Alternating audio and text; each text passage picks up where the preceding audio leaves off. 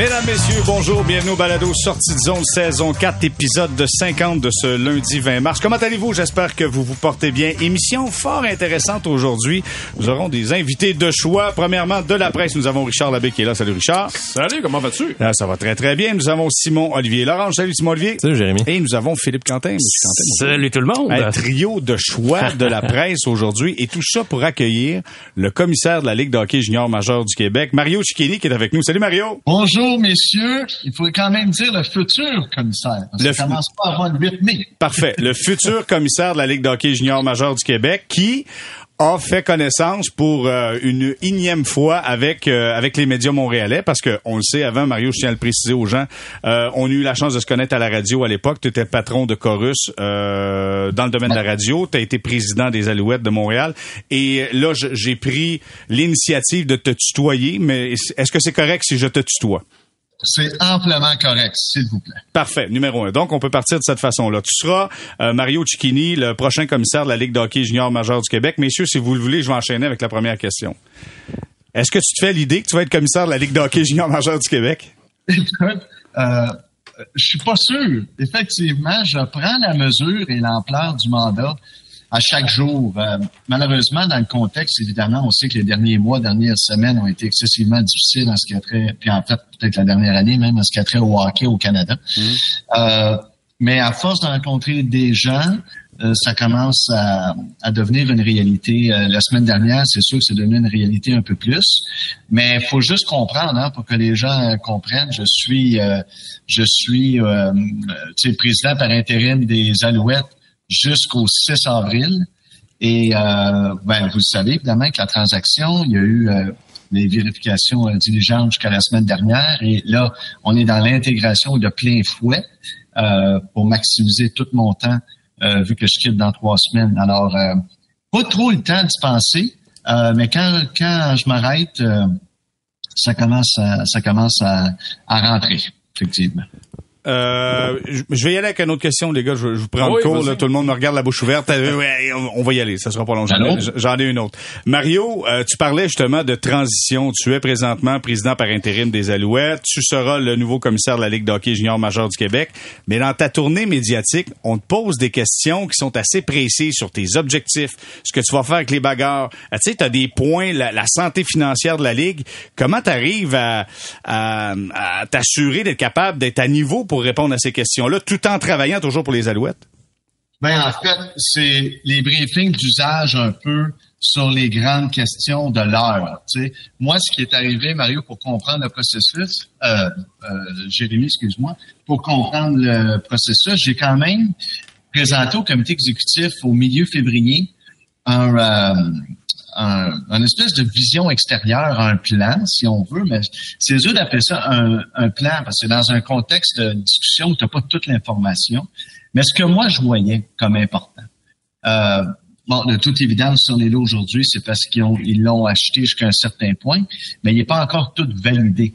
Puis après ça, à part la semaine prochaine, euh, en, je veux dire, en lien avec la semaine passée, mais c'est sûr que j'ai demandé à la Ligue, et, effectivement, vous avez vu la journée même de, de où j'ai été entériné de façon formelle au mois de mars, là, deux semaines. Ils ont pris aussi le vote en ce qui a trait avec les, euh, les bagarres. Alors là, il reste la mécanique autour de la bagarre, mais essentiellement, le grand pas est fait de dire qu'ils vont bannir l'année prochaine. Donc, on a été assez briefé sur ça.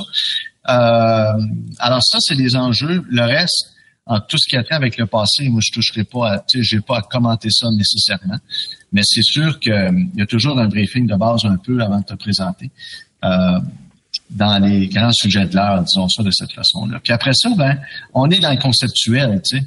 Euh, on est dans euh, essentiellement l'objectif global. Le comment après ça, ben, c'est ce qui va être intéressant de discuter dans les prochaines semaines, et dans mon cas dans les prochains mois, pour arriver quelque part à un plan qu'on fera adopter euh, au début de l'automne prochain. Je prends, je prends la balle au bon, Simon Olivier, ici. Euh, sur ce que tu dis, que t'es pas là pour nécessairement parler ou ce qui est, ce qui est le passé, euh, t'étais pas là, puis c'est c'est l'évidence, mais euh, ta présence aussi précipitée dans le junior majeur, c'est en raison du passé. C'est des erreurs qui ont été faites qui ont précipité le départ de Gilles Courteau. Comment tu vois ça composé avec justement la discussion sur le passé? Parce que c'est assez évident que la Ligue a commis des erreurs de, de jugement. Des fois, elle peut avoir regardé ailleurs. Là, je parle ici évidemment du gros dossier des, des, des initiations, mais aussi des, des, méfaits qui ont été documentés dans le junior majeur canadien dans les dernières années. C'est quoi un peu ta, ta manière d'aborder ça? Est-ce que c'est vraiment, ben, on n'en parle pas, on passe à d'autres choses, on regarde ce qu'on peut faire, ou vous êtes conscient qu'il y a une espèce de, de, de conscience, si on veut, moi de me répéter, sur ce qui a été fait, puis que, comment on aborde ça justement le passé? Ben, en fait, il y a deux choses. Puis je vais revenir sur la culture et sur un changement de culture après. Mais essentiellement, euh, il n'est pas question euh, de faire semblant qu'on n'en parle plus. Ça, c'est clair. La Ligue a déjà fait des pas, je pense, de ce que vous avez tous vu. La Ligue a fait des pas en instaurant euh, des, le code du vestiaire, par exemple, des choses qu'elle veut mettre de l'avant. Fait un appel à libérer la parole. Alors ça, c'est important parce que ça veut dire que si la parole se libère, ben les cas, s'il y en a qui sortent, on va les, on va les traiter. Personne aujourd'hui est en mesure d'assurer qu'il n'y a aucun autre cas. Euh, les gens, vous savez comment c'est comme moi, on suit l'actualité tout le monde. Porter plainte des fois dans ces cas-là, ça peut être compliqué. Euh, mais il faut que ça se fasse quand quelqu'un euh, subit euh, ou a subi un traumatisme ou, ou, euh, ou, ou, a, des séquelles. Tu sais. Alors, ici, ça peut être un chemin de de guérison, mais tant mieux. Alors ça, il n'est pas question de faire semblant que ça n'existe pas. Par contre, quand tu veux changer la culture, euh, il y a un vieil adage euh, qui dit très bien que tu ne peux pas continuer à t'acharner à combattre le passé, il faut que tu plutôt bâtisses le futur. Et puis c'est ça qu'on va faire. Euh, on va voir comment bien encadrer ça. Moi, je sais qu'il y a des gens compétents à la Ligue en ce moment qui regardent tout ça. Quand je vais arriver le 8 mai, je suis convaincu qu'il y avoir beaucoup de travail qui va été fait. Il y avoir beaucoup d'apprentissage qui va avoir été mis en, mis en pratique. Et là, ben, on verra où on, où on est rendu à ce moment-là, puis s'assurer aux assises du mois de juin que toutes les équipes sont sur la même longueur d'onde. Si on vient chercher quelqu'un de mon acabit, euh, qui connaissent mon background, puis qui ont pris le temps de regarder, c'est teinté de changement. Euh, ça a toujours été, moi, euh, j'ai dit la meilleure façon de pas euh, subir le changement, c'est de le provoquer, puis c'est d'être en avant de cette parade-là et de s'entendre sur une direction à partir de ce moment-là, c'est déjà chaotique à l'avance. Euh, mais si au moins on est tous en même place, puis on sait qu'on va arriver là dans 3, 5, 10 ans, ça rend le chemin plus facile parce qu'il y a un objectif au bout. Alors, euh, c'est clair que ces éléments-là, euh, écoute, ils n'ont jamais été acceptables, il faut être clair. Là. Euh, mais là, maintenant, on va, il va certainement avoir des éléments d'insistance, des éléments récurrents de vérification d'une façon ou d'une autre, tout ça reste à voir dans le comment. Tu sais, j'ai pas aujourd'hui le comment du tout, mais l'intention est plus que ferme. Euh, que ce genre de... Il faut voir que les joueurs comprennent, que les adultes autour des joueurs comprennent, les parents comprennent, que les entraîneurs, DG, présidents, propriétaires, tous comprennent que pour le bien du long terme de la Ligue, euh, c'est la seule avenue possible d'être très, très sévère, puis de regagner la confiance de tous au fond. Hmm. Euh, Mario, c'est Richard Labbé. Je voulais absolument te poser la question suivante parce que tu parlais de culture. Et je trouvais ça intéressant. Tu récemment, j'ai eu la chance, le privilège de parler avec Dean Bergeron. Ça a donné un texte qui, je pense, a, touché beaucoup de gens. Et j'ai eu beaucoup de gens qui m'ont écrit, des anciens joueurs qui m'ont écrit pour me dire le problème, oui, les bagarres, tout ça. Mais le problème, il est au camp d'entraînement. J'ai eu un joueur, un ancien joueur qui m'a écrit, qui, était dans un camp de junior majeur il y a quoi, 12 ans à peine. Puis qui est sorti de là avec deux commotions cérébrales, puis jamais rejoué au hockey. La, la, culture de devoir faire sa place, de devoir se prouver quelque chose, elle semble, je pense, encore exister. Et ça, ça semble problématique, Mario, ça semble vraiment difficile, ça semble une montagne, là, vraiment, en tant, en tant que problème de s'attaquer à ça. Comment est-ce qu'on peut s'attaquer à ce problème-là? Tu les matchs, je pense que vous, vous allez y arriver. il y, aura des, certainement des paramètres pour bannir les bagarres. Mais le camp où tu as des, des 16 ans qui débarquent qui veulent se faire remarquer, comment est-ce qu'on change ça? Ben, Richard, encore une fois, je pense qu'on on, on, on, change avec, euh, j'ai dit la semaine passée, c'est pas une blague, avec fermeté et conviction puis clarté. C'est-à-dire, qu'est-ce qui est acceptable, qu'est-ce qui ne l'est pas? Dans la mesure où les batailles vont être euh, bannies des matchs, je vois pas comment, Et là, traitez-moi de naïf, vous avez le droit. Mais je vois pas comment maintenant, au camp d'entraînement de l'année prochaine, avec des batailles bannies, on fait sa place à, à, à, coup de poing. Il va falloir faire sa place à coup de bons coups d'épaule pour les joueurs robustes, être capable d'aller devant le filet puis prendre tous les coups, puis rester là, puis faire des bons body checks, excusez-moi le terme. Euh, comme je vis au football en ce moment, je s'il y a un sport que on peut donner des plaqués sévères, mais qu'après ça on donne la main aux joueurs qu'on vient de plaquer puis on l'aide à se relever, cette espèce d'esprit sportif là, euh, il arrivera ça, il arrivera peut-être pas au mois de septembre, mais c'est le genre d'attitude auquel il faut tendre. Il faut qu'il y ait un respect entre les joueurs. Il faut qu'il y ait cette espèce de reconnaissance que chacun fait son travail en guillemets, parce que là on parle de de joueurs juniors, mais fait son travail sur la glace. Euh, puis les batailles en feront plus partie. Alors, j'ose espérer qu'au camp d'entraînement, si les exemples que tu décris, on va faire sa place par le talent, on va faire sa place par l'acharnement, on va faire sa place par l'agressivité, mais à l'intérieur des règles. Mario, je vais revenir sur euh, les événements qui conduisent à ta nomination. Si euh, Gilles Courteau euh, a dû partir, une des raisons, bien sûr, c'est qu'il n'a pas lu l'affidavit de Stephen Quirk. C'est ce qu'il nous a dit là, par la suite. pourquoi il n'a pas lu l'affidavit de, de Stephen Quirk? Là, juste pour rappeler, ce gars-là, il a été victime d'une initiation absolument dégradante, un joueur de la Ligue junior majeure du Québec. puis bon, il, avait déposé son affidavit là, dans le cadre d'une procédure légale.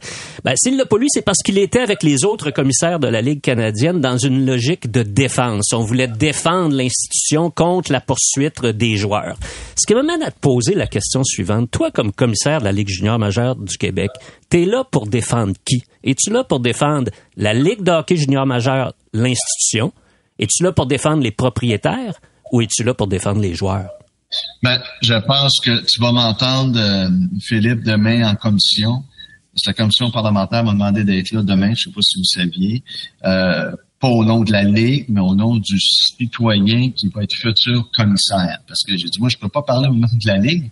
J'ai un job à temps plein en ce moment avec les Alouettes de Montréal. Je suis même pas un employé de cette Ligue-là au moment où on se parle. Ils ont quand même tenu à ma, à ma, à ma présence. Ce que tu vas m'entendre dire demain, essentiellement, je suis en train de fignoler mon, on a toujours un texte d'ouverture, mais je pense que pour bien servir, puis Jérémy va rire parce qu'il m'a probablement déjà entendu dire ça dans euh, des meetings. Euh, pour bien servir les propriétaires, pour bien servir la, la ligue, faut s'occuper du produit. Par conséquent, faut que le produit sur la glace soit défendu, soit, soit protégé, donc les, les joueurs. Et dans ce cas-là, je vais je les appelle les jeunes avec énormément de respect, parce qu'il faut se rappeler qu'on a justement, on chevauche l'âge adulte on est entre 16 à 20 ans. Alors moi, je vais me mettre au service euh, des, joueurs en tant que tels, parce que je pense que c'est la voie.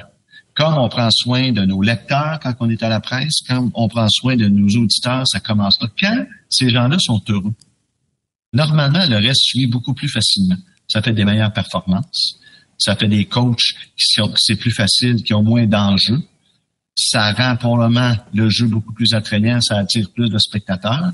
Et tout l'ensemble de l'œuvre, ça attire des commanditaires beaucoup plus. Je pense qu'en ce moment, veut, veut pas, on va sûrement avoir la, la, la je m'attends à ce que je vais arriver en poste à, à, rencontrer des commanditaires, par exemple, Philippe, qui sont certainement remis en question dans la dernière année.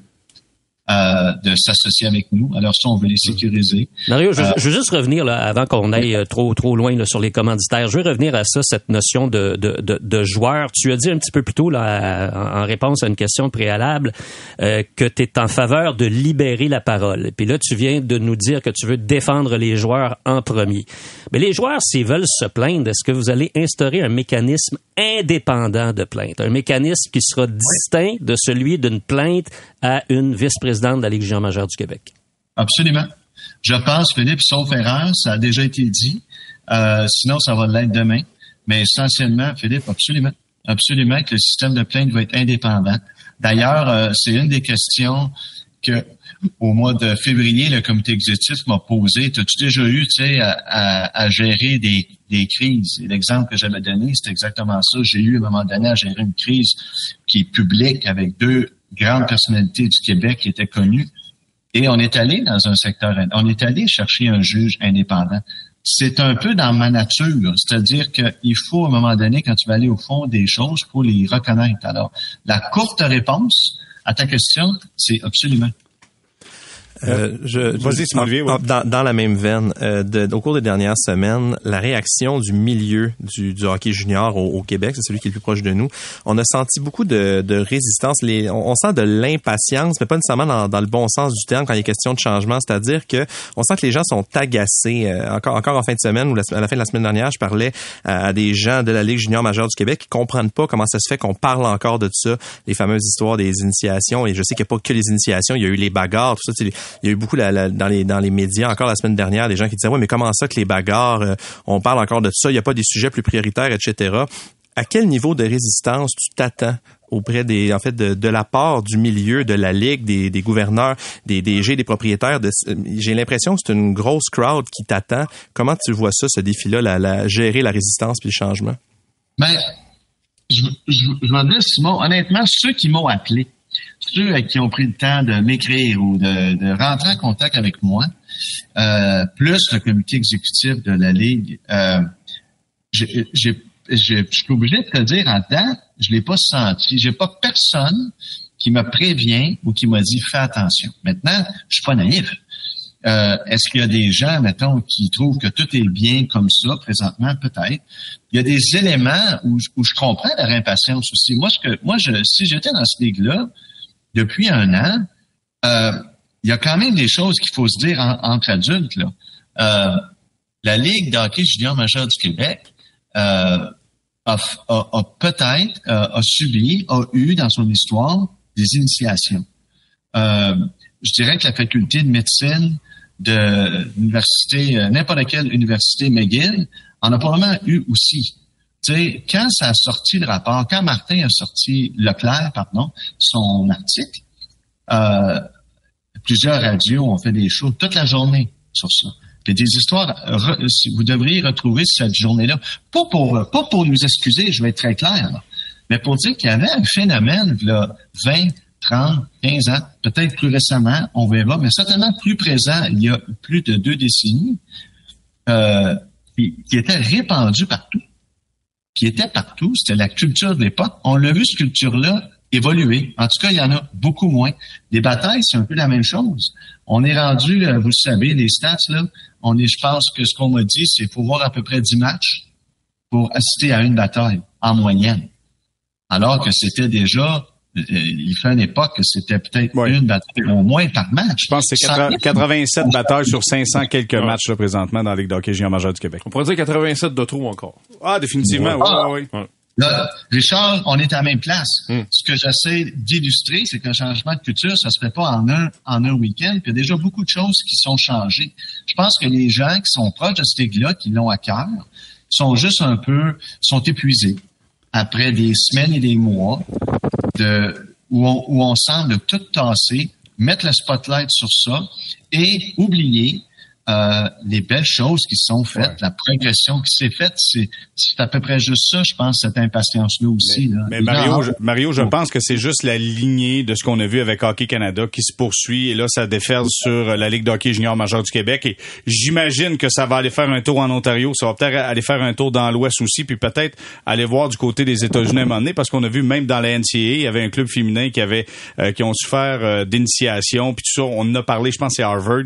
Euh, tu sais, on a parlé ça commence à sortir.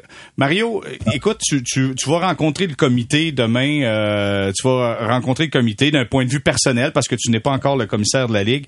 Moi, je, pose une question. Je la pose à toi, Mario, puis en même temps, je la pose aux gars de la presse qui sont là. Je vous rappelle, il y a Richard Labbé, Simon-Olivier Lorange et Philippe Quentin comme société, là, la question c'est est-ce que c'est correct? Je vous pose la question. Comme société, est-ce que c'est correct de 5 ans à 15 ans de laisser le développement de nos jeunes hockeyeurs sous l'égide du gouvernement avec Hockey Québec. 5 ans à 15 ans, c'est le gouvernement qui s'en occupe à Hockey Québec. On arrive à 16 ans et on donne ça à l'entreprise privée. Est-ce que ça, comme société, c'est quelque chose qu'on trouve correct? Mario, premièrement, je veux que tu répondes à ça. Ben, je pense que oui. Euh, quand tu as un talent particulier d'élite, je te dirais d'emblée qu'il y a d'autres sports euh, prends n'importe quel athlète olympique aujourd'hui, il y a plein de disciplines, à 14 même. Si je pense que j'exagère pas, il y a des gymnastes, ils ont 14 ans, 15 ans, 16 ans. Je pense qu'il y a, il y a quand quelqu'un a un talent d'élite puis qui veut se développer puis prendre la chance d'aller en faire carrière, puis il faut, tu sais, euh, c'est correct de passer par un chemin qui va être différent. Euh, ceci étant dit, ça veut-tu dire par contre qu'il y a pas, tu sais, il y a des règles qui sont mises en place? Tu sais, je, moi, ce qui m'est important, moi, j'ai toujours dans ma vie été dans le service privé. Euh, puis je peux te dire que j'ai toujours euh, dirigé avec euh, équité, j'ai toujours euh, dirigé avec beaucoup d'intégrité, le plus possible. Quand des choses tombaient sur mon bureau, je voudrais pas qu'il y ait un sous-entendu de la question qui dit privé à tout prix, ça veut dire euh, ah, que ça sonne négatif. Mhm. Je pense qu'on n'est pas là du tout, du tout, du tout. C'est des arbres, tu sais, on est en lien avec les parents, la Ligue, est-ce que je comprends? J'ai posé beaucoup de questions quand même. Tu me demandes en termes de briefing, euh, Jérémy, j'en ai posé beaucoup de questions. Moi, ce qui m'importe justement, c'est qu'aujourd'hui, les parents qui ont 12 à 15 ans, euh, je veux dire que les enfants ont 12 à 15 ans, qu'ils soient rassurés que leur choix premier se pose même pas de questions parce qu'ils sont fiers de leur ligue. Mais ça, il faut le mériter. On est tous à la même place. Il faut redorer le blason, euh, pour prendre l'expression qui est consacrée, et s'assurer que tout le monde est à l'aise avec ça. Hmm. Moi, je fais pas d'équation que le privé est négatif. Je pense que le privé souvent a prouvé. Puis, tu sais, je veux dire, la discussion commence avec la santé. Je pense ce matin, là, je disais que M. Dubé voulait aller piger dans le privé. Le privé, des fois, force à trouver des solutions optimales euh, à cause de cette compétition-là. Alors, puis, alors non, moi je pense que je vois, je vois pas d'enjeu avec ça. Puis quand le gouvernement a toujours le, le droit de nous demander ou de légiférer ou de s'assurer de mettre en poste des règles, mais le but maintenant, c'est d'être très proactif. Moi, de, par ma nature, je suis assez proactif, donc on va essayer d'être très proactif, puis s'assurer que tout le monde est rassuré incluant des instances gouvernementales. Mais je peux dire, si les parents le sont, que les joueurs le sont, normalement, le reste va suivre. Mhm. Je trouve ça, c'est toujours facile de, regarder l'herbe chez le voisin puis de voir que c'est beaucoup plus vert, mais il y, a peu d'instances dans le monde, dans n'importe quel sport, où tu arrives à 16 ans dans, dans un milieu comme celui-là, comme le hockey du, comme le milieu du, hockey junior, et, et qu'on s'attende à ce que tu tu, progresses à partir de ce moment-là. Tu les joueurs de football sortent du, aux États-Unis, Mario, je suis sûr qu'il le sait très bien. Tu, tu, sors du secondaire, puis tu arrives à 18, 19 ans, euh, ce qui est, qui, est l'autre niveau qu'à l'université. Là, tu vas arriver à 22 ans, 23 ans dans les rangs professionnels. Il y a une marge qui est énorme. Je sais pas si, euh, évidemment, ça va être con, on, va pas refaire ça maintenant, mais c'est un système qui est, je sais pas jusqu'à quel point c'est un système qui est bon. On regarde le hockey scandinave, entre autres, les joueurs qui arrivent de l'Europe, majoritairement arrivent plus vieux ici. Les Américains, même chose. C'est énormément de, pression d'arriver à 16 ans, sérieusement, là, dans, dans, dans, un milieu comme qui est celui du junior. Clairement. Mais moi, je doute pas hmm. des bonnes intentions parce que je sais qu'il y a des propriétaires qui sont là par passion. Puis je, doute pas des bonnes intentions. Je fais juste me questionner là-dessus. Puis je me dis, tu sais, si tu as toujours été sous l'égide d'une fédération, pourquoi tu arrives à 16 ans et tu n'es plus sous l'égide d'une fédération? Mario nous dit, mais attendez, le gouvernement est impliqué directement, a donné pas loin de 10 millions de dollars également. Mario, est-ce que une des premières jobs que tu auras, en fait, c'est de satisfaire le politique? Ben, euh, satisfaire, c'est un grand terme. Mais certainement, j'ai la chance d'avoir été invité par euh, la ministre Charret euh, à la fin du mois. Donc, on va avoir une première rencontre. et ça, pour moi, c'est primordial d'avoir des rencontres qui sont cordiales. Ça, c'est encore une fois, je suis pas quelqu'un qui est confrontant de nature. je pense qu'on peut être en désaccord de façon très, très civile. Ça veut dire rester à la table puis continuer de, trouver une solution qui satisfait les deux parties. Euh, alors, euh, oui, ça fait partie de l'enjeu d'avoir des relations. Puis si on a des plans euh, futurs, il est possible que dans nos plans futurs, effectivement, une bonne relation avec le gouvernement euh, peut, être, peut être très, très salutaire. Ça peut passer par des fois des infrastructures. Puis encore une fois, je suis conceptuel parce que j'ai pas tous les détails, mais je connais assez la business pour savoir que dans les prochains dix ans, il va y avoir des enjeux qui vont toucher certains éléments que possiblement une collaboration avec le gouvernement pourrait être bienvenue. Alors, c'est sûr qu'on a besoin d'avoir des relations euh, professionnelle, harmonieuse, civilisée de ce côté-là, absolument. Hum. Mario, moi, je te dirais que jusqu'à preuve du contraire, euh, je souhaite que le gouvernement du Québec reste super impliqué dans le dossier de la Ligue junior majeure du Québec parce qu'il faut regarder les choses en face. Là. Si ça n'avait pas été de l'intervention d'Isabelle Charret pendant la pandémie, quand la Ligue junior majeure du Québec a demandé des sommes supplémentaires, il y a pas grand-chose qui aurait changé dans cette ligue-là. Et euh, c'est là qu'on voit, puis je sais que les organisations sportives, il n'y a rien qu'elles détestent le plus. Généralement, elles le disent pas nécessairement publiquement, mais privément, on sait tous comment elles pensent. Euh, ce qu'elles détestent le plus, c'est quand le gouvernement se mêle de leurs affaires. Et on le sait, ça n'a pas du tout le temps faire le bonheur de la Ligue junior majeure du Québec. Il y a même eu de la résistance. Mais il faut constater que les changements positifs euh, auxquels on assiste à propos des bagarres, ils sont pas l'initiative de la Ligue junior majeure du Québec, des propriétaires ou des gouverneurs. Ils sont l'initiative de la ministre des Sports. Et moi, je pense que tant que ça, ça va rester comme ça, tant que la Ligue n'aura pas montré qu'elle peut elle-même s'auto-réguler puis avancer, j'espère que le gouvernement va rester investi. Ben, tu vois, Philippe, nous, sur ça, si je peux me permettre, je suis pas, écoute, je suis, j'ai pas de, le point que tu fais est très bon. la crainte des entreprises privées, puis permets-moi de faire euh, allusion à mon passé.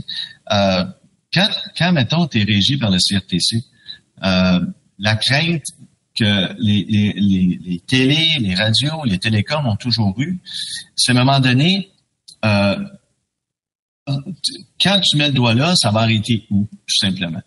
Euh, le CRTC est un bon exemple où ce que, à un moment donné, on avait des craintes en début des années 90. Euh, puis quand ils ont permis, mettons, aux radios d'avoir deux AM et deux FM, ben tout vient avec un prix. Et là, il est arrivé ce qui est arrivé. Et là, on tombe à ce moment-là dans la. Et moi, à ce moment-là, j'étais au Canada anglais. Alors, tu tombes dans la réglementation du jeu, la réglementation de la programmation.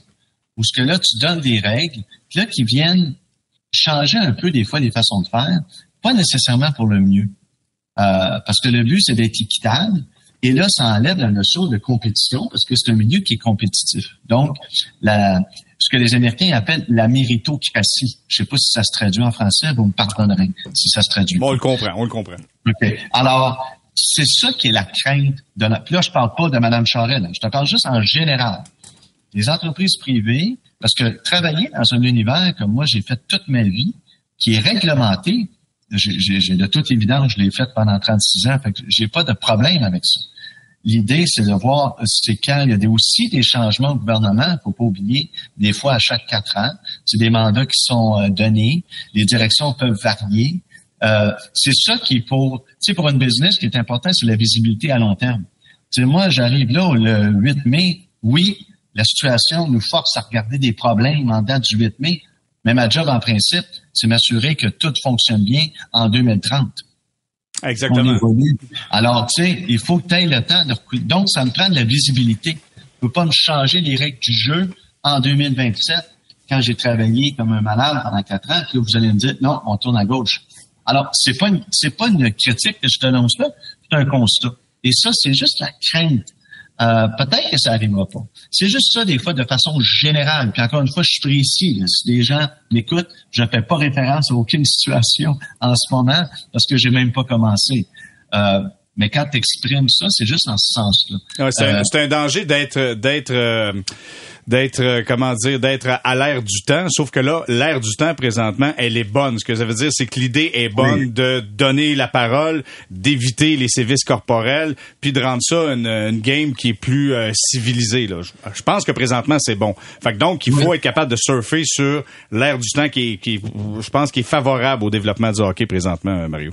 Oui, je pense que c'est très humain aussi, euh, messieurs, à un moment donné. Tu sais, quand tu as donné ta vie, euh, puis je parle des entraîneurs, je parle pas de, qui, euh, de tout le monde, les joueurs, les entraîneurs, les physios, qui ont, qui ont passé beaucoup d'années, puis qui n'ont pas vu tant de choses que ça. Là. Il y en a beaucoup dix dernières années qui ont dit, il y en a beaucoup de témoignages qui ont dit, moi, j'ai jamais vu ça, tout ça. Ouais.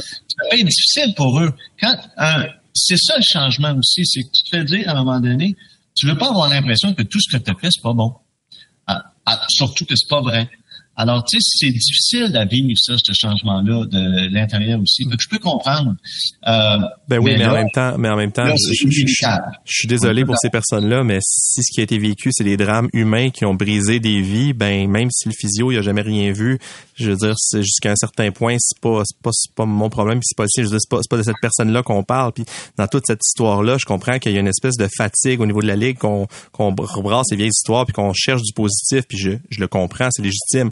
Mais tu sais, tous les gens qui ont dit qu'ils n'ont pas vécu ça, ben je pense pas nécessairement que leur parole est plus valide que celles qui ont vécu des choses complètement horribles comme celles qu'on a entendues les dernières semaines. Fait je, je, je, je, je, veux pas être, je, veux rester quand même poli dans tout ça, mais même si la ligue est tannée ou que les employés disent, ben moi j'ai pas vu ça, ben je suis désolé, mais on va continuer d'en parler de ce qui n'a pas marché. Ah, mais Simon, euh, suis tout à fait d'accord avec toi. Je suis pas en train de dire ça, j'essaie juste d'expliquer quand vous dites qu'il y a des, des gens, des fois, qui, qui sautent pas à pieds joints puis qui disent oui, oui, oui. C'est un peu tout ça. Tu sais, il y, a, il y a une notion de choc, il y a une notion d'absorber, il y a une notion d'incrédulité. Euh, tu sais, prends toutes les étapes du changement ou les étapes du deuil. C'est ça qui se passe jusqu'à un certain point. Là. Les gens sont en train de les vivre, ces cinq, six étapes-là. Mais je suis, juste être clair encore une fois, on est tous en même place. moi, je suis allé là parce que ce qui m'attire, c'est ce changement-là. Euh, là, il est, quasiment fait avant que j'arrive. Tant mieux. Mais il y en a d'autres à faire. Mm. Puis il reste le plus gros à faire, qui est changer la culture. Tu sais, ça va être intéressant de voir comment mes premières rencontres avec les entraîneurs. Tu sais, la, semaine passée, le commissaire par intérim, on m'a dit, Martin a, eu des rencontres avec tous les joueurs. Je parle à tous les joueurs, tous les entraîneurs. On remet les pendules à, l'heure. Est-ce qu'il est trop tard? Est-ce que ça aurait dû être fait avant? Probablement. C'est correct de dire ça. Mais là, on est là, puis il faut regarder par en avant. On est tous en même place. On le souhaite, on le souhaite, euh, Mario Cicchini. Beaucoup de défis euh, pour toi au courant des prochains mois et années. Juste à dire, Mario, la prochaine fois qu'on va se parler, on va jaser de hockey. Peut-être qu'on va se croiser à Drummondville avec un, j'allais dire un mauvais café. Un café d'aréna Drummondville d'une game junior, mettons, Mario. Avec un très bon café. Bon, parfait, avec un très bon café. Mario Cicchini, merci beaucoup d'avoir été avec nous. Merci, messieurs. Toujours un plaisir.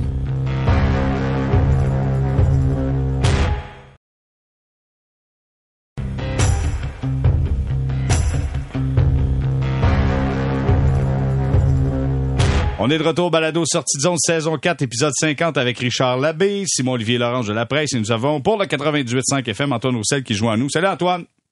Salut la gang. Bon, Antoine, euh, nous avons eu euh, Mario Cicchini, le prochain commissaire de la Ligue d'hockey junior majeur du Québec. Long entretien avec lui. Écoute, il y aura des défis intéressants. Euh, voyons voir la suite des choses. Là. on va parler du Canadien, si ça vous tente, messieurs. le Canadien qui a vu Jonathan Drouin être cloué au banc dans le dernier match aucune présence sur la glace. Zéro. Je dis bien zéro. Ça, c'est long, longtemps. Si vous me permettez, messieurs, je vais commencer avec le joueur de hockey. Antoine, être pendant un match au complet à boire de l'eau sur le banc, comment tu penses ça? Comment tu trouves ça? J'ai tellement trouvé ça euh, ordinaire pour de vrai. Parce que je, comprends en fait la situation, parce qu'il faut faut l'expliquer, parce que il a fallu que je, fasse une ou deux recherches pour vérifier. Dans le fond, pourquoi, euh, pourquoi il y a, il y a dans le fond, il n'avait pas été retiré de l'alignement, c'est parce qu'il y avait personne d'autre qui pouvait le remplacer parce que tout le monde est blessé. Il aurait fallu qu'il rappelle un joueur de euh, Laval pour pouvoir le remplacer, si je ne m'abuse. Et là, il n'y avait pas personne de disponible. Donc, ce qu'ils ont décidé de le faire, c'est de l'habiller, mais tout simplement de ne pas le faire jouer. Mais moi, personnellement, en tant que joueur, j'ai tellement trouvé, je trouve ça tellement insultant. Tu sais, si tu pars dans l'idée que tu le fais pas jouer, joue tout simplement à 19 puis après ça, il y en a pas de problème. Tu penses pas à la TV. je me souviens, là, à, à TV, ben, en tout cas, le présentateur qui, qui, présentait le match, il, il le montrait constamment aux cinq minutes, toujours pas de chiffre pour euh, Jonathan Drouin. Oh. Toujours pas de chiffre. Mais juste, euh, tu peux dire, c'est à TVA, à TVA. Mais t'as pas le droit, euh, juste mentionner, faut, faut que tu avais 20 joueurs selon la convention collective, à moins de force majeure, là, comme, comme il y avait eu un an dans le cas de la COVID. Donc, on, il était obligé, Antoine, d'être malheureusement, là, puis d'être sur le banc et de ne pas jouer. Martin Saint-Louis lui avait dit le matin Non, mais tout, simplement, il aurait pu lui, il aurait pu lui dire, fais, déshabille-toi puis va, va dans la chambre après le warm-up. Euh, euh, si tu as une blessure dans le warm-up, qu'est-ce que tu veux, tu sais? Il y a, y a toujours le moyen de s'arranger. Puis je trouve que au final, ça fait juste un petit peu mal paraître Martin Saint-Louis. En fait, c'est la première fois que je suis un peu en désaccord dans la façon dont il gère les choses. Euh, puis bon, ça et puis le système de jeu aussi. Là. Mais euh, c'est pour moi, j'ai trouvé ça vraiment ordinaire. c'est vraiment long. Puis en plus, c'est pas juste que pour le joueur, c'est euh, c'est plate. C'est plate pour tes coéquipiers. Tes coéquipiers, ils te voient sur le banc. Puis tu sais, ils se disent ah ouais, il lui fait il lui fait subir ça, alors que tu sais, mm. c'est juste deux minutes en retard. Tu sais, je, je connais des gars qui ont fait beaucoup pire, beaucoup plus de mal à une équipe puis qui ont eu dix fois moins. Hey, là, il était exposé, là. ça avait pas de bon hmm. son. Ben, euh, en, plus, à Tampa Bay. Là. En Tampa, ça à Tampa Bay. Et lui, il voulait jouer là. Il avait dit en plus après le match, il dit malheureusement c'était à Tampa Bay. Donc euh, c'est clair que lui aurait aimé ça être là euh, pour des raisons. Bon, c'est son ancien club évidemment. Mais je pense que Martin Saint-Louis, depuis à peu près, au moins depuis les fêtes, là, martèle la culture, puis l'importance de la culture, puis l'importance. Bon, alors ça s'inscrit là-dedans je pense que lui, il a voulu faire. tu t'es fait varloper dans les trois matchs avant aussi. T'as joué en plus, croche, En plus. Ouais, ça, ça, c'est l'autre chose. sais. Puis Antoine, c'est un peu ça la réalité. T'sais, tu perds 9 à 5, tu te fais humilier en Floride, tu prends le vol, t'arrives euh, à Tampa le lendemain. sais, tout le monde est à l'hôtel. Tout le monde est à l'hôtel. T'as juste à demander un wake-up call euh, de madame. Les autres, on va te l'envoyer. Il y a personne, il y a personne qui est arrivé en retard pour lui. Ben, tu sais, t'es pas dans le trafic. Tu sais, à la limite, si, le club avait été à Montréal, ça se peut. Tu, tu pars de chez toi, t'es dans le trafic, ça se peut. Mais là, tout le monde est à l'hôtel. Donc, tout ce qu'il avait à faire, c'est de se lever à l'heure, prendre l'ascenseur, descendre en bas, puis aller dans le meeting en même temps que tout le monde. je pense que on lui en demandait pas beaucoup. Faut pas minimiser. c'est pas ça que je fais. Je minimise pas que le fait qu'il était euh, en retard ou pas. Pour moi, ça, ça mérite une réponse.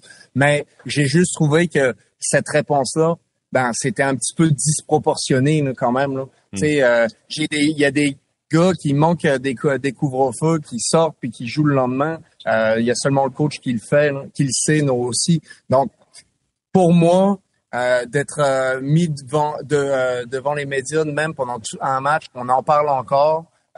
J'ai trouvé ça ordinaire pour si c'est seulement ça d'avoir manqué un meeting pour de vrai. Euh, je pense qu'il y a plein de façons dont tu pourrais euh, euh, faire ben, compatir ton joueur ou le faire payer d'une certaine manière. J'ai déjà vu un gars arriver en retard. L'équipe a gardé son, sa journée de paye ou des, des choses comme ça. Donc, c'est puis ça, ça s'est pas su nulle part. Ça s'est mm. seulement su à l'interne dans l'équipe. Donc, des fois, il y a, j'ai juste trouvé que pour deux minutes, passer 20 minutes sur le banc, ben 60 minutes, pardon, même plus. C'est euh, c'était beaucoup pour euh, pour ça. Ça nous amène peut-être à penser que c'était peut-être pas juste un deux minutes. il y a peut-être eu d'autres affaires à un moment donné qui font en sorte que c'est l'accumulation. Simon Olivier, là, tu te ranges de quel côté? Team Roussel ou Team Labbé? Ah, je suis euh, team tiraillé. Ah, team tiraillé, voilà. Je l'ai pas vu venir, celle-là. Moi non plus. Je connais pas. J'ai un peu l'impression aussi que la réponse est forte. Je, comprends l'idée qu'il n'y a pas beaucoup de zones grises. Dans le fond, si on le punit ou on le punit pas. Mais en même temps, dans les circonstances du Canadien, c'est-à-dire que c'est une saison perdue. Je pense que, je pense que le message sur la culture est, est martelé. Je pense que si les, si des joueurs qui l'ont pas attrapé encore, ils l'attraperont jamais. Euh, il restait à ce moment-là 13 matchs. Le Canadien vient de manger deux volets. Euh, Nick Suzuki a joué 25 minutes. Nick Suzuki, avant le, avant le match des étoiles, ratait des entraînements. Moi, je serais pas du tout surpris d'apprendre que Nick Suzuki est blessé ou joue en début d'une blessure ou est amoché. Euh, tes autres centres, c'est Chris Tierney puis Alex Belzil tu sais, faire jouer Drouin sur un quatrième trio, une dizaine de chiffres, pas d'avantage numérique, je pense que ça aurait été une punition en soi. Et, tu sais, la culture puis tout ça, il y a combien de gars qui vont être de retour l'an prochain? La moitié des gars seront pas là. là je, regarde, tu sais, philosophie, si on, on le prend en pouce la, philosophie plus loin, tu sais, des joueurs, des fois, qui, qui, apparaissent complètement désengagés. Je vais pas nécellement les, les nommer ici, mais on l'a vu quelques fois cette ah, saison. Certains joueurs, euh, disons, dans, en tout cas, je, vais pas aller là. Stéphane White est pas là. C'est moins, le fun, c'est moins le fun de parler de lui quand Stéphane White est pas là, mais. Attends, un but, un but, une passe, ça non, mais, non, mais mon point étant que j'ai vraiment l'impression que c'est, on a voulu faire de Drouin un exemple. C'est clairement ce qui est arrivé. Je pense qu'à ce point-ci, c'était un petit peu intense. OK, OK, mais écoute, je continue avec ça, puis Antoine, je veux t'entendre là-dessus. Le fait que la veille, Martin Saint-Louis soit intonisé au temple de la renommée du Lightning de Tampa Bay, c'est comme son week-end, c'est comme tous les yeux sont tournés sur lui. Le moment est idéal pour montrer à la Ligue nationale aussi, c'est moi le boss. Il s'est peut-être servi de ça en même temps aussi, là. Moi, je pense que tout le monde sait de quel euh, euh, quel bois il chauffe, de quel personnage. Puis, tu n'as pas besoin de... Je pense qu'il n'y a pas nécessairement besoin de réaffirmer devant tout le monde euh, comment il fonctionne. Euh, puis, euh, si c'est légitime pour lui d'être un coach de la Ligue nationale, je pense qu'il l'a prouvé toute la saison. pour de vrai. Donc, je pense pas que c'est vraiment ça. Il y a, y a pas de lien à faire entre les deux, mais c'est juste que la, la conséquence pour moi était beaucoup de faire de manquer un match de quand on te met dans les estrades c'est c'est tel que tel mais qu'on te laisse assis devant sur, le banc tout un match. Si je me mets dans la peau du joueur ben tu sais premièrement tu es en maudit à un moment donné tu es comme qu'est-ce que je fais ici? Hmm. c'est tu tu moi le c'est tu un dîner de con puis que j'ai reçu j'ai reçu une invitation puis c'est moi le con tu sais? Hmm. fait que c'est je trouve ça ordinaire ah. ben, faut pas autre chose mais c'est euh, j'ai juste trouvé ça plate de la façon dont il a géré ce problème. OK, euh, parlons maintenant du match. On a vu dans la rencontre, Goulet n'était pas là, il était blessé. Euh, José Martin McGuire qui me dit Goulet avait une botte thérapeutique euh, pied gauche, je mhm. pense. Là, on va peut-être apprendre un peu. Là, aujourd'hui, il était sur la... En fait, il était là pour la photo d'équipe. Aujourd'hui, on a fait une photo d'équipe. Mais c'est pas entraîné. Pas entraîné du tout. On avait un entraînement. Gallagher, Dak, Evan était de retour à l'entraînement. Euh, Goulet ne s'est pas entraîné. Est-ce qu'on va nous annoncer que sa saison est terminée dans pas trop long? Il y a des fortes chances. Il reste quoi, 12 matchs, à peu près? Ouais. Mais écoute, ce dossier-là s'ajoute aux autres dossiers de blessures qui ont été, à mon avis, très mal gérés cette saison chez le Canadien. Puis regarde, moi, j'étais là jeudi Qui gère mal ça? Est-ce que c'est le Dr. Ben, Mulder? Ben, j'ai posé la question à Martin Saint-Louis, puis ça semble pas clair. Mais regarde, ce qui est arrivé jeudi soir, on l'a vu chuter euh, le long de la bande. Exactement le, même endroit qu'il y a deux mois, puis le même endroit physiquement pour lui, encore la jambe gauche. Euh, il sort de là, clairement dans un inconfort. Ça, c'est vers la fin du match. Et là, revient. C'est 9 à 5. C'est 9 à 5. Il fait encore 4 présences. On le revoit plus. Il n'est pas l'entraînement le lendemain. 9 à 5, t'es 28e. 28e au classement de la Ligue nationale de hockey. Est-ce que c'était vraiment nécessaire? Mais c'est le kid de... je vais retourner, laisse-moi retourner. OK, parfait. OK, regarde, puis Kent Hughes nous a dit la même affaire. Ah, Gallagher, euh, s'il serait juste une s'il était juste une jambe, on, on faudrait l'attacher. Je comprends tout ça, mais tu sais, à un moment donné, en tant qu'organisation, là, il faut que tu décides ce qui est meilleur pour le joueur. C'est comme un boxeur. Un boxeur, moi j'en ai couvert les combats de boxe. Combien de fois? J'ai vu un gars à moitié mort, il y a de la misère à se tenir debout, je sais pas dans quel coin retourner après le round. Il dit à son coach, ah c'est bon, je continue. Là, à un moment donné, le gérant monte, garoche la, la serviette. responsabilité du la serviette. Oui, exactement. Et là, dans le cas de Goulet, encore une fois, là, c'est 9 à 5 puis t'es 28e au classement général. Il n'y a aucune presse c'est absolument pas nécessaire de ramener Caden Goulet. En plus que tu le sais qu'il vient de rater deux mois pour probablement la même chose, ou à peu près. C'est pas nécessaire. Et là, c'est pas la première fois. On a parlé de Gallagher, on a parlé de Caulfield, Monahan, tous des gars qui étaient blessés, qui sont venus et qui sont repartis. Et à un moment donné, il faut que tu te poses une question en tant qu'organisation. Est-ce que tu gères bien ces choses-là? Moi, pour moi, là, si je suis Kent Hughes, cet été, ça, là, cette question-là, c'est en haut de ma liste. Non, mais clairement, mais Simon Olivier, tu, sais, je veux dire, faut regarder quoi? Faut regarder le Dr. Mulder, faut regarder euh, l'équipe de médecins. Tu sais, il y a personne qui va mettre en doute la compétence des gens. Euh, il faut juste peut-être mieux gérer les gars en disant t'as beau me dire que tu y retournes, tu y retourneras pas, c'est nous autres les boss. Ben exactement, je pense pas que le Dr Mulder est, impliqué d'aussi près là. pendant pendant les matchs, je crois pas, mais euh, c'est quand même deux fois en quoi deux semaines ou trois semaines, c'était à Anaheim qui s'est blessé en première période, je crois, a poursuivi le match et a raté le match suivant. Et on avait posé la question à Martin Saint-Louis, auriez-vous pu auriez-vous pu gérer son temps de glace différemment? Ce qu'il nous avait grosso modo dit, c'est si un joueur est sur le banc, moi je le fais jouer. C'est peut-être pas en ces mots-là exacts, mais si un joueur est dit à part de Rouen, étiqueté. si, un, joueur est étiqueté comme disponible, euh, il fait jouer puis c'est tout. Puis je trouve ça, je, comprends. Tu sais, Martin Saint-Louis, on commence tranquillement à le connaître, mais on continue de le découvrir néanmoins. Puis je pense que c'est les parties de, de, de son travail qui l'intéressent pas sais, lui, le, médical, là, pour reprendre un terme large, là, ça l'intéresse ah, ben, pas. lui, il veut savoir est-ce qu'un, joueur est là, est-ce qu'un joueur est pas là? C'est, c'est quasiment à croire que le matin, il reçoit une liste de 20 noms, puis ça va être les 20 noms d'aujourd'hui, puis il se pose pas plus de questions que ça. Je lui posé la question samedi soir, d'ailleurs, par rapport avec Goulet, puis il a dit, garde, moi, je gère le match. Ce qui se passe en vrai, mais, mais pourrais-tu juste lui rappeler que c'est le Canadien de Montréal qui a décidé que le coach était le porte-parole de l'équipe. C'est lui qui s'adressait aux médias, c'est lui qui donnait les bilans également. Mais moi, mais moi, la question, c'est lui qui La question du bilan, ça me dérange pas à la rigueur, mais c'est qu'il y a jamais l'air de savoir. C'est bizarre, d'autres équipes que les, les, Ben non, il sait, les entraîneurs savent. Ben non, c'est sûr L'autre ben fois, oui. Thierry Lekonen s'est cassé un doigt contre le Canadien euh, quand l'Avalanche était à Montréal. Tout de suite après la rencontre, Jared Bednar a dit Lekonen s'est cassé un doigt. C'est drôle, il le savait. Comment ça se fait que Saint-Louis a jamais cette information-là?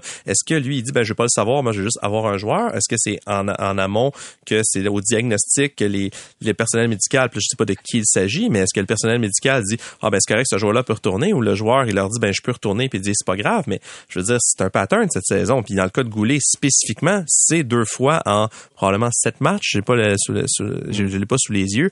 Euh, c'est pas Mais très c'est surtout que si tu sais que c'est fait mal à peu près au même endroit à fin décembre, insiste pas, là. C'est- c'est- il y a des, si c'est déjà fait mal, il y a un historique, là. Donc, tu es censé, en tant qu'organisation, être au courant de ça. Et encore une fois, là, j'insiste, là, c'est pas comme si on se battait chez le Canadien de Montréal pour une place en série. Tu sais, à la limite, ça, bon, regarde, je pourrais comprendre ça. C'est pas du tout le cas. Et ce que tu veux, là, présentement, c'est que Goulet, qui est un, probablement un de tes meilleurs espoirs à défense, tu veux qu'il soit à 100% au mois de septembre? Ah, clairement. Ça, t'as besoin de lui au mois de septembre. Antoine, dis-moi, comment tu trouves ça, la gestion qu'on fait avec les blessures et le grand nombre de blessés chez les Canadiens? Alors, en fait, par rapport à ça, j'ai pas l'impression que tu peux vraiment gérer, tu sais, par exemple, Goulet, quand je le regarde jouer, là, puis la façon dont il se blesse à chaque fois, c'est un peu, tu sais, toi même, t'es le meilleur, le, le meilleur physiothérapeute, le meilleur euh, docteur, ça changera rien sa façon de jouer. Il se met toujours dans des mauvaises positions, euh, puis c'est un excellent défenseur, mais il se met toujours dans des positions délicates où quand il va se faire frapper, ben, euh, euh, son épaule va être dans un sens tout croche que si tu prends un gros choc, ben là, tu, euh, tu vas te faire mal. Ou il y a toujours un gars, parce que euh, il y, a- il y a une grosse amplitude, qui va lui tomber sur le côté de la cheville, puis là, ça va lui faire mal au peut-être au genou. On dirait que c'est... À chaque fois que je l'ai vu se, se blesser, c'était ça. Sais, toujours des, euh, des, euh, des c'est circonstanciel et c'est un petit peu tannant parce que tu sais j'aimerais ça te dire que la, la solution c'est de euh, peut-être euh, trouver juste euh, du juste du nouveau monde médical. Mais des fois c'est c'est plus dans les circonstances si on prend ce cas-là. Maintenant c'est sûr qu'il y a une belle introspection à faire Euh, les Canucks euh, là, ils font encore puis euh, ils se posent toujours des questions pourquoi euh, tu sais c'est c'est difficile puis pourquoi c'est euh, c'est compliqué puis pourquoi ils ont toujours beaucoup plus de blessés que n'importe quelle autre équipe? Ben parce que des fois, tu as beaucoup de voyagements, tu joues beaucoup en, pas beaucoup de, en, euh, beaucoup de matchs en pas beaucoup de jours. Et puis euh, ça c'est quand même tu tu regardes en dessous de chaque roche puis essayer d'améliorer chaque situation à chaque endroit.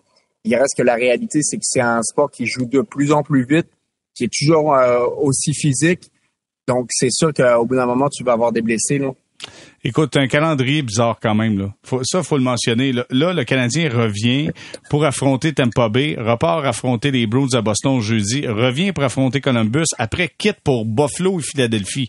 Tu sais, le match contre Columbus samedi, là, je sais pas qui a eu l'idée de ça, mais il me semble qu'on aurait pu faire ça mieux là, d'un point de vue logistique. Là. On a un drôle de calendrier Ouais. chez les Mais Canadiens. ça, c'est le prix à payer, malheureusement, pour la semaine de congé. Ah, là. ben voilà, on va c'est- aller dans le sud. Ben c'est- oui, C'est ben justement. oui. Puis, honnêtement, moi, je me demande si on devrait pas revoir ça. Parce que je comprends que les joueurs aiment bien ça, d'avoir la pause à un moment donné. Je pense qu'Antoine aime ça aussi. Ouais, ouais, non, mais Moi, j'adore ça. Tout le monde aime ça, là. On, on s'entend. Nous autres aussi, on aime ça. Mais le prix à payer Avec, est avec le teint que tu as, d'après moi, t'as Oui. pas détesté aller dans le sud. C'est pour ça que j'aime Non, ça. mais ça, mais ça je, je l'ai déjà expliqué euh, aussi. là. moi, personnellement, ce qui est, ce qui est facile à changer, c'est enlève des, euh, des matchs hors concours. là. Garde Ouais. ta semaine de congé, enlève des matchs hors concours qui servent à rien, à part euh, pour le Canadien qui vend quelques billets. Toutes les autres équipes aux États-Unis, ils les vendent pas ou presque ces billets, ils les donnent à leurs partisans. Euh, c'est du temps de, que, qu'on- que tu perds dans ta saison. Cette semaine-là, serais capable assurément de raccourcir ton camp d'entraînement de deux, à la place de trois semaines, qui soit deux semaines. Les gars arrivent tellement en forme. Donc, ça, pour moi, ça ferait une, grosse différence de- d'e- d'essayer d'enlever ces semaines où tu as quatre matchs parce que c'est euh, physiquement et mentalement, c'est euh, c'est exténuant. OK. Euh, Tampa Bay, Boston cette semaine, entre autres. Là, je parle pas de Columbus samedi. Euh, Tampa, Boston, Simon Olivier, est-ce que c'est encore le festival de la Varlope, selon toi? Ben, ça, ça en a quand même pas été une euh, contre Tempa, en plus que Tempa Mais pas jouer une période, honnête. selon moi. là, je trouve ça. que t'aimes pas lever, a accéléré un peu en troisième de titre. là. Puis Brian Elliott a été. euh, C'était Brian ben, Elliott. Ben, malgré que Brian Elliott a des très bonnes statistiques depuis qu'il était à, à Tampa. Euh, là, c'est, on s'attend à ce que ce soit Vasilevski et euh, Tampa qui. Tu sais- Tampa sont beaucoup de hauts et de bas. Ils ont perdu euh, hier, je crois, contre les Devils. Ça, Exact. tu sais, ils ont de la misère à trouver leur, leur air d'aller. Fait que les ingrédients sont là, là pour encore une, une varlope, comme tu le dis. Mais le Canadien est assez imprévisible. C'est-à-dire qu'on on est passé directement du de euh, le groupe combatif euh, qui, qui détrompe les, les sceptiques au, euh, au groupe qui est arrivé au bout de ses ressources. Il faudrait Ouais. savoir un peu c'est lequel euh, qui va affronter le Lightning. Moi, je m'attends à ce que ce soit Jake Allen devant le filet. C'en est un qui a beaucoup à se faire, euh, je sais pas si on peut dire pardonner, mais disons qu'il y a ici, je pense que c'en est un qui aurait, à- Ah, qui oui. aurait avantage à finir la saison en force Il plus que ce dit. qu'il a montré dans, dans les derniers matchs. Il l'a dit lui-même, là, après le match contre la Floride. Il, dit, ça, euh, fait. il doit être pas mal meilleur que ça. là. Fait que je m'attends pas. Puis les Browns aussi, récemment, depuis la date limite des transactions, les Browns, on s'entend, ça reste une bonne équipe, mais ils n'ont pas encore trouvé eux non plus leur, leur air d'aller. Ils ont fait beaucoup de changements dans la formation. Fait est-ce que c'est en fait c'est plus je suis plus curieux de l'identité des équipes qui vont visiter le Canadien. Est-ce que ça va être les équipes qui sont qui deviennent de plus en plus prêtes pour aller en série ou des équipes qui se cherchent encore? Puis je pense que le Canadien va préférer la deuxième option parce que le Lightning et les Browns euh, à 100% de leur capacité, je pense que ça va être des gros contrats. Si- S'il y a quelqu'un qui abandonnera pas, ça va être Martin Saint-Louis. Écoute, j'ai été impressionné l'autre fois. On était, ben, euh, dimanche, en fait, on- tout le monde revenait de Tampa, les membres des médias. Et euh, lui aussi euh, avait décidé de rester un petit peu. Donc, il était, il attendait dans le terminal d'aéroport avec, tout le monde. Là, il était comme caché dans son coin avec son ordinateur. Puis on, à un moment donné, on s'est tout étiré le cou pour voir ce qu'il faisait. Puis est en train de regarder du vidéo de match. Alors, je pense que s'il y a quelqu'un qui abandonnera pas, lui, il va, il va diriger cette équipe-là jusqu'au bout. OK, tu reviens sur Martin Saint-Louis. Antoine, je t'ai entendu dire tantôt que tu critiquais un peu la façon qu'il agit avec, euh, avec Jonathan Drouin et sa méthode de plan de match également. Il y a quelques portions de son plan de match que tu n'aimes pas, Antoine? En fait, j'aime pas de la, façon dont il joue en défensivement. Je trouve que c'est une équipe qui, ah ben, en fait, ça explique, c'est une autre des raisons pour laquelle les gars ont plus de chances, sont plus propices de se blesser. Les joueurs en zone défensive sont trop passifs. C'est-à-dire, puis je m'explique, on coupe la ligne de shot des, euh, des défenseurs, la ligne de tir, pardon, on reste devant, mais on fonce jamais vers notre défenseur. Puis là, je parle du rôle des ailiers. Mais même chose pour les, euh, les défenseurs euh, ou joueurs de centre. Ils ont, on a trop tendance à être passif et d'être réactif à, à l'inverse de foncer vers le joueur, limiter son temps avec la rondelle, faire en sorte que euh, il doit bouger la rondelle rapidement et éventuellement créer des revirements. C'est comme c'est ça que tu fais quand tu es agressif. Le Canadien, c'est pas ça pas en tout. On est passif, on attend, les, les ailiers ils attendent, euh, on essaie vraiment d'être dans la ligne de shot. Donc là, ça fait en sorte que tu tu risques encore plus de te blesser parce que tu dois bloquer plus de lancers. Donc, et je les vois jamais les ailiers foncer à pleine vitesse sur les défenseurs pour limiter leur temps. Fait que ce que ça fait, en plus de, de faire de te faire bloquer plus de lancers, c'est que tu es toujours dans ta zone défensive en train de te défendre et donc tu es, propice à te blesser aussi dû à ça. Mais ça fait en sorte que tu jamais la rondelle. Fait que des fois, les autres équipes adverses sont dans la zone, puis tu es là pendant une minute, là, puis il se passe pas grand-chose, mais ça crée de la fatigue, ça crée de, euh, ça crée du, selon moi, ça fait en sorte que ton match, tu le gères beaucoup moins bien, puis t'es pas une puissance quand tu joues de cette manière-là. là. OK, t'es plus au dépend un peu de ce que l'équipe fait. Puis là, je suis en train de regarder les statistiques. Moi, je suis pas un grand fan de statistiques, là, mais quand je vois le différentiel à moins 64 chez le Canadien, tu fais, on, les gardiens de but, c'est dur, puis des fois, défensivement, c'est pas facile. Moins 64, rendez-vous compte? Ouais. Alors, c'est. Attends, euh, c'est pas beau, là. C'est pas beau. Euh, Écoute, on va mettre ça un petit peu sur le compte des, des blessés, peut-être un peu. Là. Je La jeune ça- brigade ça- défensive. La jeune brigade, tout ça, mais c'est, ça doit absolument être resserré ça, pour l'an prochain. Tu, tu gagneras absolument. Tu vas passer de 28e à 27e là, au classement général l'an prochain si tu, si tu restes de même. On, on aime beaucoup chez le Canadien parler de, de progression, mais quand tu sors ce chiffre-là, c'est difficile de voir la progression. Là. Ouais, très difficile. OK, euh, en terminant, peut-être un petit mot sur... euh, écoute, on se réjouit. Emile Heinemann est avec le Rocket. écoute, Simon-Olivier, euh, on attend un compte-rendu. Donc, Emile Heinemann avec euh, le Rocket. J'ai vidé mon agenda au complet ce matin quand Oui. j'ai vu que c'était arrivé. Ben, Heinemann, il avait fait une bonne, bonne impression au camp du Canadien. Même, il y en a qui se demandaient est-ce qu'il va réussir à décrocher un poste alors qu'il y avait quelque Qui chose. ça? comme- Qui ça, ça demandait ça? Non, on ne dit pas, il y en Il y a des gens, On il y va a avoir des des gens qui noms. Il y a des gens en général. Ben, disons, dans un C'est le même que selon mes sources. Ok, C'est- ok, c'est ok. large. Alors, je vais rephraser. Je veux te- je veux pas te choquer, Richard. Alors, dans la mesure où il y avait déjà à peu près 450 attaquants au camp du Canadien, on se doutait qu'il n'y avait pas de recrue qui allait percer la formation, mais Emile Heinemann avait quand même fait très bonne impression. Oh, au oui. point où s'il n'y avait pas eu un surplus de vétérans, peut-être aurait-il pu commencer la saison à Montréal. Est-ce que c'est correct? C'est correct? C'est un bon C'est moins choquant? Euh, moi, en fait, je trouve ça positif de le voir avec le Rocket. J'ai quand même deux. J'ai, un questionnement et une réserve. Le questionnement, c'est j'ai pas compris pourquoi cette saison il est pas resté avec le Rocket. Je pense que c'est une question contractuelle. Les joueurs euh, européens, la, Mathias Norlinder est arrivé la même chose la saison passée. Allé passer la saison Ouais. en, Suède. Je, je connais pas les, euh, les détails de, de ces clauses-là, mais euh, sans dire que c'est une saison perdue, je comprends pas pourquoi des joueurs à ce, à ce stade-là de leur développement vont pas dans la Ligue américaine, surtout des Européens que j'ai l'impression que tu les veux le plus vite possible en Amérique du Nord pour, pour s'adapter. Il y a pas il y a eu une saison assez timide en Europe, c'est à peu près un point par, par deux matchs, qu'on verra ce que ça va donner. Avec le Rocket, j'ai pas beaucoup d'attentes dans la mesure où le Rocket est en pleine course pour les séries.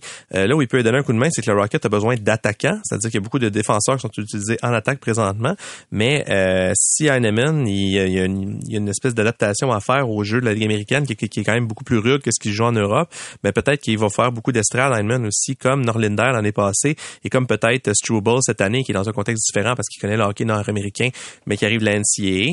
Le Rocket, présentement, veut se rendre aux séries éliminatoires. On n'est pas en mode expérience. Fait que si Heinemann n'est pas bon tout de suite, mais ça se pourrait que ce soit plus l'an prochain que le développement de ce niveau-là va vraiment se, se faire. Et toi, Richard, euh, t'as-tu euh, préparé ton enregistreur pour les matchs du Rocket pour voir euh, Heinemann? Ben, mon enregistreur, non, mais euh, je, je, je, vais- je vais quand même- VHS? Euh, mon- non, non, non, mon VHS, il est occupé présentement. Je suis en, en train de repasser les vieux matchs des Cowboys des années 90 Ok, pour oui. me donner confiance. Ok, tu pleures. Ouais, pour me faire pleurer de temps en temps. Mais euh, j'ai hâte de le voir pour de vrai parce que quand même, je me souviens quand il est arrivé ici, euh, il y avait beaucoup de gens qui, je les nommerai pas, beaucoup de gens qui, s'enthousiasmaient, qui s'enthousiasmaient pour ce, ce jeune homme. Alors, on va voir s'il va euh, peut-être révolutionner le, le hockey. Qui sait? On sait jamais.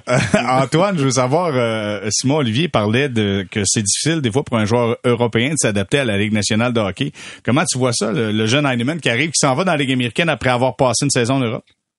Ben, c'est sûr, c'est de l'adaptation. Je l'ai vécu, moi, quand j'ai déménagé au Québec, j'avais 16 ans, c'était pas le même niveau, c'était pas le professionnel, mais euh, les plus petites patinoires, euh, la rapidité d'exécution que tu dois avoir euh, quand tu joues ici, comparativement en Europe, ben, c'est sûr qu'il y a de l'adaptation dans tout ça. Donc, c'est une bonne chose qui, qui viennent s'adapter, puis qui, euh, qui puissent se, re- se remettre dans le bain du, euh, du contexte ici. Puis ça, ça va faire en sorte que dans le camp d'entraînement, ben, il y aura encore moins de, points d'interrogation, il sera davantage prêt. Puis euh, ça le rapproche tranquillement peut-être de son rêve de jouer dans la Ligue nationale. OK, on s'arrête quelques instants pour retour. On va faire un petit saut de cette course aux séries dans l'Est. Pittsburgh, ça va pas bien au courant des derniers matchs.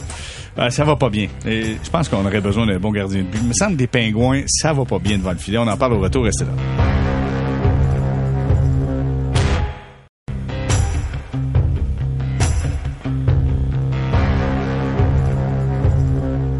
On est de retour au balado sortie de zone saison 4 épisode 50 avec Richard Labbé, Simon Olivier Lorange de la presse, Antoine Roussel euh, qui est avec nous. Messieurs, je commence avec euh, Richard. Les séries dans l'Est, les Penguins de Pittsburgh, trois défaites de suite. D'ailleurs, une petite varlope de 6-0. J'ai l'impression que tout le monde mange une varlope une fois de temps en temps. J'aime dire le mot varlope. C'est- un beau mot. Ça me donne l'occasion de le dire à plusieurs reprises. Donc, défaite de 6-0 face aux Rangers. Comment tu vois les Pingouins? Moi, je regarde devant le filet puis je me dis, là, Ouais. c'est pas facile. là. Il aurait dû aller chercher Matt Murray à la date limite. Oh, euh, quelle bonne idée! Tu devrais appliquer comme poste de directeur général. Écoute, je suis le seul à avoir pensé ça, ça a l'air. Mais, euh, mais écoute, c'est- ça fait deux, trois ans que je me dis que les pingouins sont en fin de cycle, et puis euh, on, on s'accroche, puis on s'accroche, puis on s'accroche. Ben là, je pense qu'on est rendu là. Tu sais, à un Ouais. moment donné, tu, tu peux pas, euh, euh, tu peux pas défaire, tu peux pas revenir en arrière. Le temps, le, le temps a raison de tous. Ouais, OK. Ouais, voilà. OK. Ça, c'est mon analyse profonde. OK. Simon Olivier, Ben, ton on- point de vue sur les pingouins. Ben, on compose aussi avec des blessés. Il y a notamment Jeff Petrie qui, tu sais, qui joue quand même 22-23 minutes par match là-bas, qui, qui a pas joué le dernier match. Danton Heinen, Yann Ruta. Tu sais, c'est des joueurs réguliers, là. C'est pas, euh, c'est, c'est pas, c'est pas un niveau de blessé du Canadien, mais c'est quand même des, des, des, des joueurs qui, qui voient beaucoup de glace. Euh, comme Richard, je, je- je- tu sais, les, les pingouins, ça fait, ça fait longtemps qu'on se dit, ah ben là, c'est fini le- le- le- le- l'espèce de dynastie, puis ils survivent toujours un peu, survivent toujours un peu. J'ai été très dubitatif devant les choix qu'ils ont fait cette saison, d'aller chercher euh, Granlund, d'aller chercher Bonino, euh, même euh, Kulikot, tous des joueurs âgés. Les Pingouins sont rendus avec une moyenne en haut de 30 ans. Euh, je pense que tu sais, il y a des équipes expérimentées qui ont gagné la coupe, c'est correct. Là, je suis pas, je suis pas nécessairement un ardent défenseur de la jeunesse à tout prix, mais c'est pas une formation très inspirante. Jeff Carter, ça marche pas du tout. C'est rendu le souffre-douleur des fans là-bas. Ah, j'ai vu une séquence là, on montrait une séquence sur Instagram où Carter ne prend pas euh, son joueur devant le filet Ah, de son pas, équipe. là. marche pas. Écoute, C'est- pas joli à regarder. Là. Fait que c'est pas c'est pas un club très bien construit. Puis comme tu disais devant le filet, euh, clairement, ça peut juste s'améliorer. Malgré que j'arrive, je pense qu'il y, a- c'est- il y avait juste joué le premier match l'année passée en série. C'était celui qui s'était blessé ou c'était Ouais. plus de Smith? En tout cas, ça avait, ça avait pas été si mal que ça pour lui en série. Fait que peut-être qu'il va connaître un réveil, mais en tout cas, c'est pas. Tu sais, on parle, il y a le fameux cliché de piquer au bon moment. Disons que les Pingouins sont pas sont pas tout à fait dans ce bon moment-là. Il présentement. faudrait que ça arrive. Ouais, ça- serait le temps, là. Oui, Antoine, comment tu vois les Pingouins, mais surtout, crois-tu que les Panthers de la Floride peuvent jouer un tour aux Pingouins et se glisser devant euh, Pittsburgh avec sept victoires, deux défaites et une défaite en bris d'égalité euh, au courant des dix derniers matchs. Les Panthers s'en viennent, soufflent dans le dos des Pingouins. Est-ce que je pense que ça peut arriver définitivement? Euh, j'aime, ben en fait, j'aime le fait qu'on étire la sauce à, Pittsburgh parce que on a encore des bons joueurs, puis on veut étirer dans le fond cette, plus ou moins dynastie là de quelques années. Qu'on- si, si on compare avec Chicago, ils l'ont pas fait, puis ils en profitent pas nécessairement. Fait que j'aimerais ça qu'ils me donnent raison, puis ils se donnent raison d'essayer d'avoir euh, continué dans cette veine-là, puis de justement pour avoir liquidé l'équipe. Euh, mais c'est clair que la course dans pour les séries avec euh, avec les Panthers est excitante. Puis c'est ça qui fait en sorte que euh, c'est c'est euh, c'est se lever à chaque matin ou regarder ces matchs-là à chaque soir, euh, de voir qu'est-ce qui va faire la différence. Est-ce qu'une défaite là ou euh, un point ramassé en prolongation va, faire la différence? Euh, S'il y a une équipe qui peut le faire en ce moment, ben c'est les Panthers parce qu'ils ont le vent dans les voiles. Puis il y a quelques semaines à peine, il y en avait quatre, cinq équipes qui étaient dans cette course-là. Et puis ben maintenant, ben c'est euh, c'est vraiment plus que que les Panthers qui sont dans cette course-là parce que le Buffalo a pas a pas été capable vraiment de, euh, de euh, soutenir ce- cette pression-là puis d'être bon à chaque soir. C'est c'est là que tu vois que euh, les Panthers, c'est euh, il y a beaucoup de vétérans dans cette euh, dans cette équipe-là, des vétérans avec beaucoup d'expérience qui ont gagné pour certains la Coupe Stanley. Donc ça fait en sorte que ça pousse dans la bonne direction. Puis chaque personne doit bien connaître son rôle, dans cette équipe-là. Donc c'est euh, fort probable. Puis euh, c'est juste de valeur que des fois c'est euh, ça ben, en tout cas il n'y a pas de moi je suis pour agrandir le, le, le format des séries éliminatoires pour justement pour qu'il y ait des matchs. Ce serait ma- magnifique un match euh, pour rentrer dans les séries, les Pingouins contre les Panthers. Juste euh, le dernier qui euh, le celui qui reste debout, ben c'est lui qui rentre dans les séries. Je pense que ça serait fait, phénoménal. Un, un moment, euh, quelque chose qui est important, les Panthers sont en santé. Tu sais, euh, Simon Olivier parlait des pingouins avec les blessures, mais les Panthers, euh, j'étais là. Je pense que ça a changé quand Barkov est revenu au jeu. Là. On a Ouais, l'impression que euh, le club a complètement changé. Encore un point d'interrogation avec Bobrovski. aussi revenu. Mais Ouais. Duclair, Barkov. Duclair, Duclair- et puis je parlais de Duclair à Paul Morris qui, qui euh, nous expliquait à quel point sa présence allait probablement aider beaucoup Barkov justement dans le dernier droit.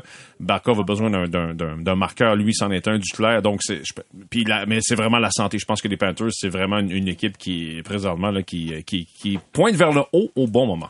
Les Panthers aussi, en fait, euh, moi c'est pas une équipe que je trouve transcendante en général, mais euh, faut que je leur donne quelque chose. C'est la seule équipe qui a été, pardonnez-moi l'anglicisme, qui a été clutch cette saison. Vraiment, je suis complètement déçu de la, de, de la non-course aux séries des, dans les deux associations. Les Sénateurs et les Sabres qui se sont effondrés. Les Sabres, c'est 9 défaites en 11 matchs. Les Sénateurs, c'est 6 défaites en 7 matchs. À un certain moment, avec tous les matchs qu'ils avaient en main, et les Islanders et les Penguins qui allaient pas bien en même temps, c'était accessible pour eux. Puis ces deux équipes qui sont qui, qui sont au cœur de longues, longues, longues, longues constructions, atteindre les séries aurait dû être complètement, euh, tu sais, euh, ça aurait dû être frénétique là-bas. Je sais que les sénateurs devant le filet ont perdu leurs deux gardiens momentanément, fait que ça c'est pas facile, mais surtout avec ce groupe de jeunes-là, je me serais attendu vraiment à ce qu'il se passe quelque chose à Ottawa, et c'est pas arrivé. Il y a juste les Panthers, littéralement dans l'est, qui ont pris la balle au bon, et dans l'ouest, ça se demandait si les Flames de Calgary veulent faire les séries en 2023, donc depuis le début de l'année. Ils ont seulement trois séquences de deux victoires de suite. C'est toujours une victoire, une défaite, une victoire, une défaite. Ils sont jamais capables de capitaliser, alors que les Jets de Winnipeg, qui ont la dernière, euh, la dernière place de- du quatrième as, dans le fond, euh, dans l'Ouest, sont, ne réussissent pas à se distancer non plus. Fait que les Jets ne demandent qu'à être rejoints, puis les Flames ne prennent pas l'occasion qui se présente à eux. Donc, je, je trouve ça un peu plate la course aux séries cette saison. Fait que merci aux Panthers. Et de- pourtant, c'était enlevant, et tu l'as dit. Exact. Les sénateurs d'Ottawa, la date limite de transaction, souvenez-vous, Pierre Dorion dit, je Ouais. le devais aux joueurs. Ouais. On est allé chercher Ouais. Check Run, je le devais aux joueurs, puis après, bla, bla, bla, Complètement, ils se sont. Et là, pendant ce, pendant ce temps-là, est-ce que mathématiquement, le Canadien est éliminé? Je, je, de Ça- voir, ça sera pas long, mais il, y a, encore des chances, là. Euh, encore des- ben écoute, ça, va changer vite parce qu'ils sont à 18 points d'une place en série puis il reste euh, 12 Mais, matchs. mais si toutes que- les équipes attrapent la COVID et déclarent forfait, euh, le Canadien se, se faufile. Non, ben, j'essaie- de trouver des, j'essaie d'être optimiste, là. On l'a- on l'a Arrête- perdu. Arrête de me... Il est complètement perdu. Euh, Antoine, je te remercie énormément d'avoir été avec nous et puis euh, vivons euh, pleinement cette course aux séries dans l'Est avec les Panthers et les Penguins et les Islanders qui ont quand même une petite avance. Là. Mais gros merci d'avoir été avec nous, Antoine. Merci à gang. Merci énormément. Richard Labbé, l'homme au coup de soleil. Oui. Il faut plus Ça va très bien. Arrête de dire ça. La Floride, c'est le fun, la Floride? Ça va très bien. Oui. Ça faisait chaud? Ça va très bien. OK. C'est une autre question. Ça va très Il y avait bien. des palmiers. Savais-tu que Hey! c'est bon pour la- le moral des gens, ça? Ah oui. Ouais. Si on avait si juste on- la chaleur. Si on avait ça ici à Montréal, on s'en porterait mieux. Ouais. Ouais. OK. Simon Olivier, euh, ça c'est ton collègue, juste à dire euh, que Ah, je, entendu. je sais, je sais, Jérémy. Je, je veux pas qu'on parle de ça. T'es fait, t'es fait fort. Merci beaucoup, Simon Olivier. Merci à toi. Voilà qui est ce qui conclut le balado sortie de zone, épisode de 50. On se parle vendredi prochain.